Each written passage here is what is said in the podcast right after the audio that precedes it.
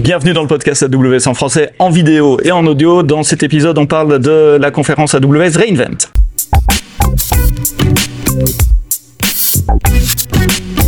Bonjour, bienvenue dans ce nouvel épisode du podcast AWS en français, un podcast un peu spécial puisque pour la première fois on est en vidéo et en audio, donc vous pouvez nous écouter euh, sur les canaux traditionnels, vos applications de podcast préférées sur Deezer, Spotify, Apple Podcast et les autres, euh, comme d'habitude, mais vous pouvez voir nos tronches également à 7h30 du matin, sans café, euh, si vous allez sur le YouTube d'AWS France ou sur mon YouTube perso Sepsto SEB STO. Ça c'est la première raison pour laquelle il est exceptionnel. La deuxième raison c'est parce que j'ai plein d'invités autour de moi, vous allez découvrir euh, je vais vous les présenter au, au, au, fil du podcast. Et puis la troisième raison, c'est parce qu'on est à Las Vegas et on n'enregistre pas tous les jours à, à Las Vegas. Qu'est-ce qu'il y a à Las Vegas cette semaine? La conférence AWS Reinvent. Je commence par Olivier. C'est ton premier Reinvent. Ça fait quoi d'être ici? Bah déjà, Super content d'entendre que l'émission est exceptionnelle grâce à nous. Hein ah bah, c'est la euh, principale raison. Non, c'est la première fois effectivement euh, à Reinvent. Euh, L'ambiance est extraordinaire. Je suis super content d'être là. Et, euh, et c'est ma première grosse conférence depuis que j'ai rejoint AWS, donc première conférence euh, organisée par AWS. 50 et euh, 50 000 personnes. Effectivement, plein de sessions, euh, pas mal dont je voulais aller voir, mais euh, beaucoup trop. Et sessions, elles seront disponibles voilà. d'ailleurs. C'est pour ça que je peux pas en, toutes aller les voir. heureusement qu'elles sont en vidéo parce que c'est difficile de rentrer. Prends le micro. Euh, je disais heureusement qu'elles sont en vidéo parce que c'est difficile de rentrer avec tout le monde. Oui, c'est vrai qu'il y a, il y a des, des, des, longues, des longues files d'attente euh, aussi pour les. Ça parle du succès. Pour les sessions. Et non, bah, j'ai fait un petit tour hier dans, sur l'espace euh, Exhibition et j'ai vu pas mal de, bah, de clients, de partenaires et euh, c'était super, super intéressant de voir comment ils, ils jouaient bien le jeu de la conférence. Euh, tout le monde a passé un très bon moment. Et euh, donc voilà, ravi d'être ici. Alors on a des casquettes ridicules sur la tête et on se fait arrêter dans les couloirs euh, tout le temps parce qu'on porte ces casquettes. Si vous écoutez en audio, je vous décris la casquette. Il est marqué Cloud Quest, mais surtout il y a une petite girafe euh, magnétique qui est là au-dessus de, qui se balade au-dessus de nos têtes. C'est quoi Cloud Quest? Alors je crois qu'elle s'appelle Cloudy, Cloudy, la, la, la, petite girafe, ouais, qui porte un, un un, un, casque de verre, je ne sais pas pourquoi. Oui, c'est une girafe avec un casque de réalité virtuelle. Faut... Voilà. Et euh, CloudQuest, qu'est-ce que c'est? C'est euh, une, une, plateforme pour apprendre euh, AWS sous la forme d'un jeu. Donc c'est un espèce de, jeu de rôle, tu incarnes un personnage. Tu as plusieurs rôles, donc tu peux être un solution architect, un ingénieur en machine learning, ou tu peux être un débutant, cloud practitioner. Et, euh, et, donc voilà, tu vas te promener dans une ville et tu vas rencontrer des gens qui ont des problèmes. Par exemple, ils ont besoin d'héberger un site web et euh, tu vas devoir résoudre leurs problèmes. Ça m'arrive tous les jours. on m'arrête dans la rue. Ça peut arriver ici, je pense. Hein. Las Vegas, on avait pas mal de monde. Et, euh, et en fait, donc voilà, tu as, as, une partie courte, donc tu vas apprendre des choses, et tu as une partie pratique, parce que c'était vraiment le, un, des, un des buts de l'équipe de, de CloudQuest, c'était de, de faire apprendre par la pratique. Et donc tu as des, une petite sandbox AWS qui va être créée pour toi et dans laquelle tu vas devoir du coup manipuler et résoudre les problèmes des gens. Puis à la fin, tu as, un petit, as un petit badge euh, qu'on te donne quand tu as, as, fini toutes les missions. Et la quest ultime, c'est la girafe? Euh, Je crois qu'il y a un truc à un moment, quand tu as assez de rewards, tu, tu les collectionnes et tu as, effectivement, et as, as, la girafe. Un super et... moyen pour, pour, apprendre le cloud, en tout cas pour euh, pouvoir pratiquer avec les mains dans le cambouis Exactement. des environnements pour, pour Exactement. Des, des, des, des, use cases. Et en fonction des profils, donc le profil Cloud Practitioner, qui est, qui est celui pour débuter, c'est gratuit. Euh, pour ce profil-là. Après, pour les autres profils, c'est un abonnement par mois qu'il faut payer, mais qui reste assez, assez modeste. Mais au moins, pour tester avec la Practitioner, c'est euh, la plateforme est gratuite. Donc voilà, quelque chose à faire. Cloud Quest, euh, cherchez, vous partez de Skill Builder, euh, skillbuilder.aws ou skill.builder, je sais plus, enfin vous ouais, tapez dans votre Google. moteur de recherche préféré, voilà, il trouvera. Et vous trouverez assez facilement. la personne à ta droite s'appelle Jérémy Rodon, tu es Cloud Architecte chez Devoteam et chez Revolve. oui. C'est pas la première fois que tu es dans le podcast AWS, les auditeurs habitués te connaissent déjà, tu as déjà fait des récaps aussi, tu connais ce format-là Oui. Même en vidéo, on était sur Twitch en direct l'année passée. Euh, oui. Ouais. Pour, pour, le Reinvent ouais, ouais. Ah oui, oui, c'est vrai. ah, en... ah, on était filmé. D'accord. Bon. C'était pour ça qu'il y avait une caméra euh, devant. Alors, tu es arrivé ce matin ici sur le studio et tu as dit il y a eu un truc génial pendant la keynote de Peter de Santis hier. Oui. C'est quoi ben, Je l'ai regardé à 5h du mat ce matin parce qu'avec le décalage horaire, bon, euh, voilà. Donc, elle était en vidéo, je regarde la keynote et à la fin, annonce géniale le euh, call snap pour Lambda. Donc euh, le fait que maintenant on va pouvoir lancer euh, nos environnements lambda, ou plutôt AWS va lancer nos environnements lambda en utilisant un snapshot et l'idée étant d'annihiler le problème du call start. Alors c'est quoi le problème du call start? On va rembobiner un tout petit peu. Alors on rembobine un petit peu, désolé, voilà, je, m'excite, je m'excite. et du coup, euh, l'idée c'est que bon, quand on lance une fonction lambda, AWS doit provisionner un environnement. Pour ça, il lance une micro VM, donc avec une technologie qui s'appelle Firecracker pour ceux que ça intéresse et qui est open source. Et euh, cette micro VM, une fois qu'elle est lancée, bah, elle doit aller chercher le code, et puis elle doit lancer le runtime, et puis elle doit commencer à exécuter le code. Et pour certains langages, euh, comme par exemple au hasard Java, ça peut être significativement un petit peu long avant que le vrai code euh, opérationnel de notre fonction lambda soit invoqué. Quoi. Ça peut prendre des secondes. VM, de changer toutes les Bah, classes. c'est- euh, surtout voilà la JVM, le chargement des classes, la décompression euh, des- du, du bytecode, tout ça peut prendre énormément de temps. Quand tu dis énormément de temps, je lisais un blog ce matin, jusqu'à 12 secondes parfois sur certains- Ouais, ça certains c'est extrême, c'est avec des choses comme Spring Boot et des, Ouais. des trucs vraiment très très conséquents. Euh, bon, mais même quand c'est pas extrême comme ça, ça peut être un peu long. Et euh, quand on a eu des applications synchrones euh, en serverless, donc des Ouais, choses par exemple avec de l'API Gateway et du, du lambda derrière, ça peut être un petit peu embêtant parce que le premier euh, le premier call est quand même significativement significativement plus long que les autres. Premier call. donc, Oui, le premier, VM, euh, donc si on en a 5000, on peut quand même encore avoir des premiers calls quand, quand, quand le truc scale. Oui, exactement, des tout à fait. Et donc, euh, si on a euh, 10 calls qui arrivent sur API Gateway en parallèle, bah, en fait, faut popper euh, 10 environnements, euh, ou peut-être 9 s'il y en avait déjà un, et euh, bon, bah, il y, a 9 personnes qui ont une mauvaise expérience. Bref, tout ça euh, disparaît avec euh, la capacité de Lambda à maintenant faire des snapshots de nos VM initialisés, avec euh, notre code qui a déjà tourné, notre code d'initialisation qui a déjà tourné. Et en fait, maintenant, AWS va snapshotter ça, Comme on snapshot une VM. Comment on snapshot une VM Alors comment comment on fait ça? Bah, C'est une très bonne question. C'est pour ça que Firecracker existe parce que c'est quand même pas si facile de snapshotter la mémoire et euh, les, les states les states du processeur, etc. C'est quand même c'est quand même un, un beau tour de magie. Euh, mais ça c'est Firecracker qui s'en charge. Et là maintenant, bah, on va appliquer ça et on va snapshotter le, le- la, bah, la fonction initialisée de sorte à ce que les nouveaux appels bah, se passent de faire les euh, 6, 12 secondes dans les cas extrêmes de call start. Et j'ai trouvé ça absolument génial pendant qu'il était en train de d'amener l'annonce en regardant la vidéo. Moi, j'étais dans mon lit en train de regarder. et J'étais là genre oh non, oh oh. Et, euh, et effectivement, c'est ça qu'il annonce. Et, et c'est quand même c'est quand même pas simple. Hein. Et donc, il adresse ensuite derrière euh, des, des, des problèmes classiques qui arrivent avec ça. Donc, euh, bah, par exemple, le- la génération de nombres aléatoires. Qu'est-ce qui se passe si on snapshot la, la graine de génération? Bah, c'est qu'en fait, on se retrouve à avoir des fonctions qui sert à générer des clés Ouais. après. Toutes les Oh, fonctions vont avoir oh, le oh, même. ouais, exactement. Et donc euh, non non mais c'est pris en compte donc ils ont pris ça en compte dans la partie runtime sur les librairies OpenSSL etc. Nous en tant que développeurs il faut qu'on le prenne en compte aussi euh, en évitant notamment de faire ce genre d'initialisation euh, en dehors de notre de notre handler donc de la fonction à proprement parler qui est exécutée à chaque fois. Donc faut faut faire un petit peu attention à ça mais le gain le gain est gigantesque donc euh, on a tout intérêt à le faire. Il y a d'autres trucs qui sont pas restaurés. euh, les connexions réseau. Donc typiquement, on ouvre des connexions JDBC vers RDS. Oui. Ça, il faudra les refaire quand même dans le handler. Oui, il faut que, mais je pense, je suis pas sûr que, le, que ce soit un gros problème parce que ça, le, bah, justement, si on fait du JDBC, finalement, le, le côté retry est assez facile à mettre en place. On n'a pas besoin en tant que développeur de, de pondre euh, 300 lignes de code supplémentaires pour ça. Pour Boto 3, euh, enfin pour pardon, pour les euh, SDK, j'ai l'habitude de faire du Python. Euh, pour le SDK AWS, ils ont déjà fait le travail pour que ça se passe bien. Donc, euh, enfin, il, euh, vous, Ouais. AWS a déjà fait le travail. Et puis un autre euh, truc pour les développeurs aussi, c'est, euh, je disais, si vous avez un cache et que vous avez hydraté votre cache euh, dans la fonction init, ben, le cache il sera peut-être euh, déconnecté des, des vraies données, donc il sera plus Style, synchro ouais. par rapport avec euh, à, à- à vos données. Enfin bon, ce sont des petits inconvénients pour Oui. un énorme avantage. Ouais, je sais même pas, non, parce que si on, si on fait un cache, de toute façon, on vérifie quand même si le Ouais. cache est stall ou pas. Donc, je, Ouais, d'une façon je, pense- je pense que normalement. c'est Mais il y a un mais. Ouais. Mais il y a un mais. Parce qu'on parle de Java mais. et JDBC là depuis Donc le moi, début. je vais vous demander pourquoi est-ce qu'on parle de Java. C'est pas Jérémy qui est devenu développeur Java sur la nuit. Donc non, je suis pas devenu développeur Java. Moi, sur le coup, euh, bon, j'ai bien vu que l'exemple était fait en Java, mais moi, je me suis dit, ben c'est bon, c'est c'est pour tout. Et donc, je suis arrivé en pensant que ça marchait aussi. euh, ouais, j'étais super excité. Et là, ils m'ont cassé le moral euh, tout de suite en me disant, ah bah non, mais c'est que pour Java pour l'instant.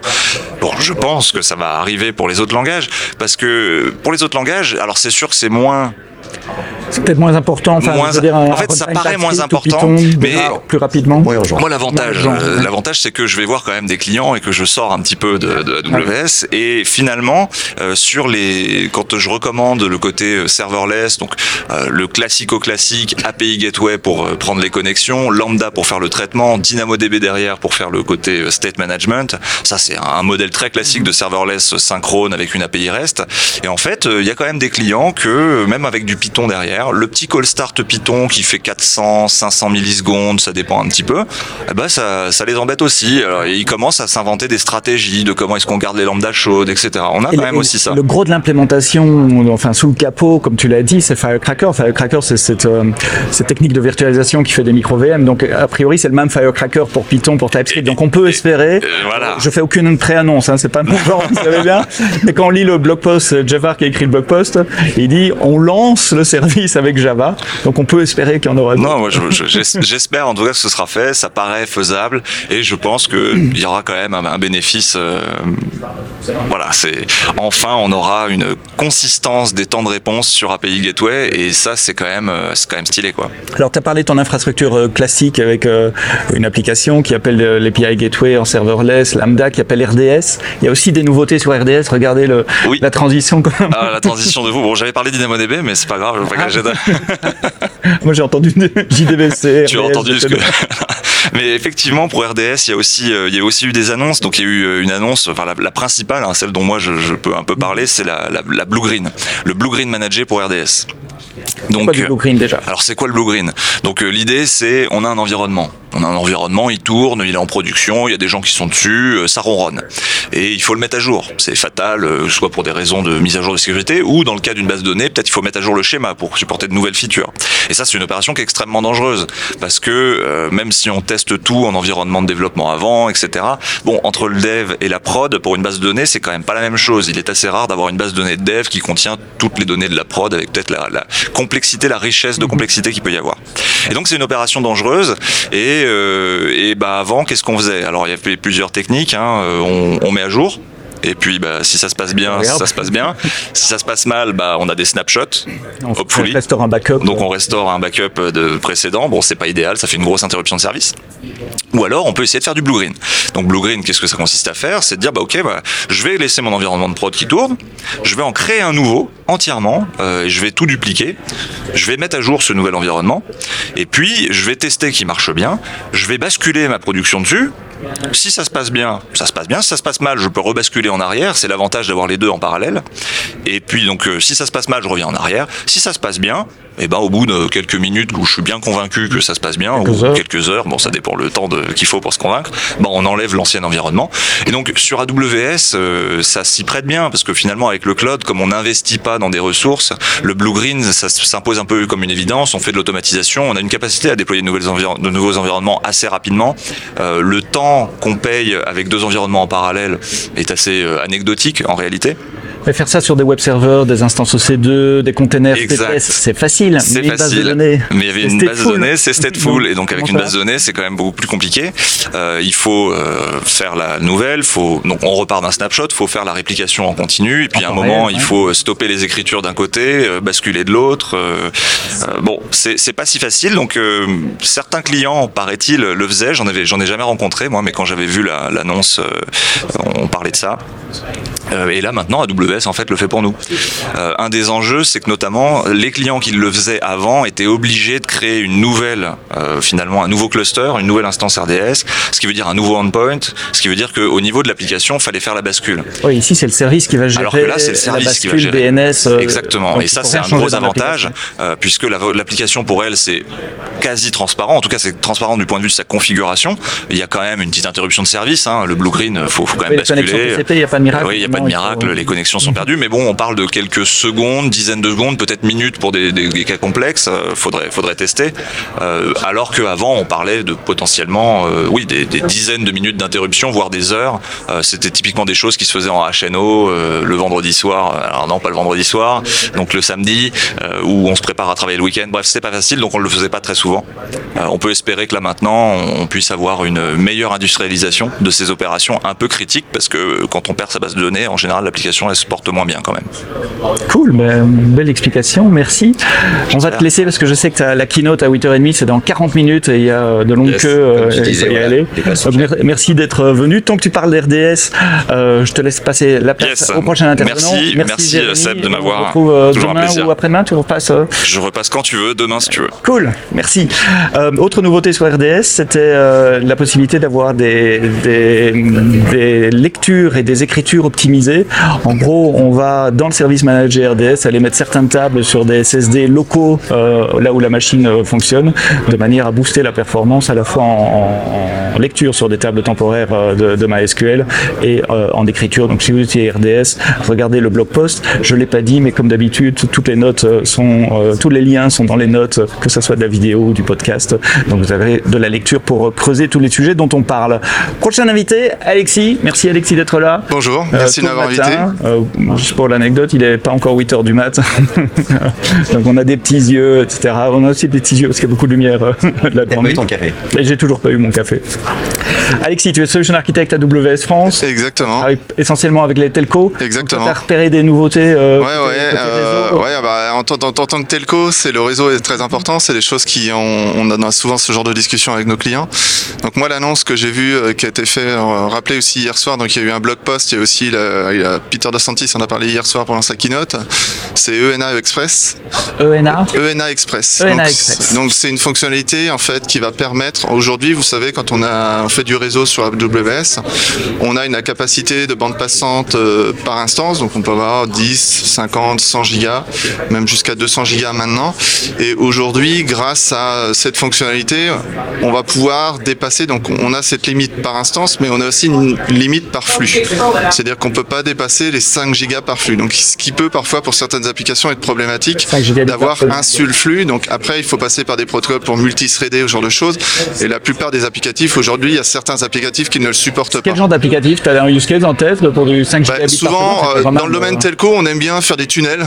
Ouais. Et en gros, bah, quand on veut faire un tunnel, c'est un seul flux. Et en gros, ça risque de problématique. Et on, si on veut emmener plus de 5 gigas dans ce tunnel, ça va poser problématique. Et après, ça peut être du streaming vidéo, ça peut être pas mal de genre de choses où c'est souvent la plupart du temps un seul flux. Et donc, cette nouvelle fonctionnalité, donc le Express, va permettre de passer de 5 gigas à 25 gigas par flux. Donc, c'est quand même multiplié par 5, donc c'est quand même pas mal. Donc, aujourd'hui, cette fonctionnalité, en fait, c'est une fonctionnalité qu'on va pouvoir activer au niveau des instances.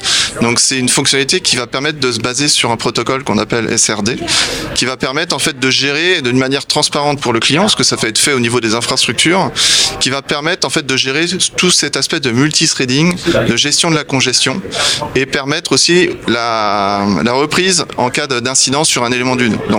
Simplement, aujourd'hui, quand on avait un flux avant cette fonctionnalité, en fait, un flux passait par un seul chemin. En utilisant cette technologie, en fait, AWS va pouvoir utiliser, donc, vous imaginez, on n'a pas un seul switch, on n'a pas un seul équipement qui gère la partie réseau des infrastructures d'AWS, on a un ensemble d'infrastructures et on pourrait très bien utiliser plusieurs chemins pour échanger entre deux instances. Et justement, cette technologie qu'on va activer en cochant la cloud va permettre de l'implémenter de manière totalement transparente pour le client. C'est similaire à du multipathing. euh, Exactement, sauf que ça le fait d'une manière totalement transparente pour le client. Exactement. Et même pour l'OS, il n'y a rien à configurer au niveau de l'OS. Exactement. Vous avez juste à l'activer et en gros, donc il y a deux, donc plusieurs aspects, comme j'ai dit, le multipass, euh, la gestion aussi du reordering, c'est-à-dire en gros l'ordonnancement des paquets, ça va être fait au niveau des cartes Nitro, mais plus au niveau de l'OS maintenant. Donc ça permet aussi d'avoir un gain sur ces aspects-là et la reprise sur incident. On imagine, là, on est sur plusieurs chemins, on a un équipement qui tombe en panne sur le chemin. Et ben cette, cette fonctionnalité qui va gérer la reprise et la retransmission de cet élément qui a été perdu. Donc ça permet donc aujourd'hui cette fonctionnalité été activée sur les instances C6 GN euh, 16XL pour l'instant, donc il y en aura plus qui vont venir par la suite, mais c'est vraiment quelque chose qu'on va vouloir déployer et élargir à plus d'instances par le C'est futur. cool parce que je me souviens dans une autre vie travailler dans des data centers, avoir configuré du multipathing euh, dans du Solaris euh, à l'époque, c'était un casse-tête. hein. Bah, là- il n'y a rien à changer dans Bah là, on, on le sait, il y avait des clients qui le faisaient eux-mêmes, c'est-à-dire qu'en Ouais. gros, ils essaient de trouver des solutions, mais c'était pas encore parfait. Mais là, le fait de l'activer, et en gros, bah, c'est un fait un peu comme, c'est-à-dire que c'est la plateforme qui va tout gérer. Alors, pour que ça fonctionne, il faut que l'émetteur et le récepteur aient la fonctionnalité d'activer. Donc aujourd'hui, et en fait, on va pouvoir détecter, en gros, bah, est-ce que ma destination elle est compatible ou pas, et on va faire un fallback sur les précédentes technologies qu'on avait, ou passer sur cette nouvelle technologie si on en a besoin. Ce qui est intéressant aussi, c'est qu'on a la capacité, il y a des métriques qui ont été ajoutées euh, au niveau de l'instance, c'est-à-dire qu'au niveau de l'OS, vous pouvez faire un ETH tool comme on avait pour voir à peu près les statistiques sur les paquets perdus, ce genre de choses. Et là, on va avoir des nouveaux métriques qui vont pouvoir savoir justement le nombre de paquets qui ont utilisé ce genre de technologie et d'avoir un peu plus de visibilité sur bah, est-ce que c'est réellement utilisé ou pas dans le cas de mon C'est utile pour quoi? Pour les telcos, pour le HPC, pour... Euh, Exactement. Ben, en fait, tout ce qui va être intensif d'un point de vue bah, d'avoir des flux au-delà de 5 gigas. Et en fait, tout ce qui va être tuning, vidéo, ou en gros, euh, on voit il y a quand même de plus en plus de technologies. On va essayer de... Du web, en général, on n'a pas des flux de 5 gigas. C'est tout. Par définition, c'est... Et voilà, on commence à avoir des use cases où... Après, il y a une chose qu'il faut aussi attirer l'attention, c'est que donc ça améliore la bande passante, c'est-à-dire qu'on va pouvoir passer de 5 gigas à 25 gigas. Malheureusement, ça va pas améliorer les performances d'un paquet par seconde. Donc c'est ça aussi, il faut un peu aujourd'hui relativiser. Ça va vraiment aider pour la partie bande passante, mais on a encore cette contrainte de potentiellement de paquets par seconde qui peut être aussi bloquant, mais cette, cette contrainte ne va pas être levée avec cette fonction. Cool. Donc elle est disponible aujourd'hui, il suffit de l'activer. De voir des, différentes perspectives aussi, des perspectives plus infrastructure, plus réseau, et puis des, des perspectives plus applicatives, comme on a parlé avec, euh, avec. Jérémy avant. Prends le micro si tu veux. Parce que moi, sur le réseau, il m'a perdu là. Moi, je suis beaucoup plus sur la partie développeur applicatif. Non, Donc, il y a plein de mots avec des juste les. Mais bon, bien. Bien, merci euh, Alexis aussi. Autre chose euh, Non Rien de, de, ton côté Moi, j'avais. On reviendra, on reviendra. On reviendra, oui. De toute façon, il y aura un podcast encore demain et un je, après-demain. J'allais dire jeudi soir, mais ça sera peut-être vendredi matin, heure de, heure de, heure de France. J'avais noté quelques petites choses aussi. Euh, dans CloudWatch, maintenant, il y a moyen de faire du cross-account euh, observability. Vous savez, CloudWatch, c'est ce système qui permet de collecter des métriques et des logs euh, au niveau d'un compte. Maintenant, il est capable aussi d'agréger des logs et d'avoir, depuis un, compte central, une vue sur l'ensemble de vos métriques sur différents comptes et euh, différents logs. AWS Backup a annoncé aussi une protection par CloudFormation. Ça, c'est assez cool parce qu'avant, on devait pointer backup sur des instances EC2, du S3, des bases de données séparément. Maintenant, on peut le pointer sur un stack CloudFormation. Il va regarder toutes les ressources qui ont été créées par CloudFormation et faire le backup de l'ensemble du stack de façon synchrone, de manière à ce qu'on puisse restaurer tout un stack d'un seul coup. Je trouve ça plutôt euh, sympa aussi. Voilà, je crois que c'est tout ce que j'avais noté. Il y a le blog post, euh, les blog posts AWS News avec euh, Jeff Barr. Il y a eu plus de 20 blog posts qui ont déjà été publiés. Et on est qu'au début. Il y a la keynote d'Adam Slavinsky là qui va commencer dans une demi-heure et on en parlera demain lors d'un prochain épisode du podcast AWS en français. Merci de nous avoir regardé jusqu'au bout, en vidéo ou en audio. Rendez-vous demain pour un prochain épisode du podcast AWS en français. D'ici là, quoi que vous codiez, codez-le bien.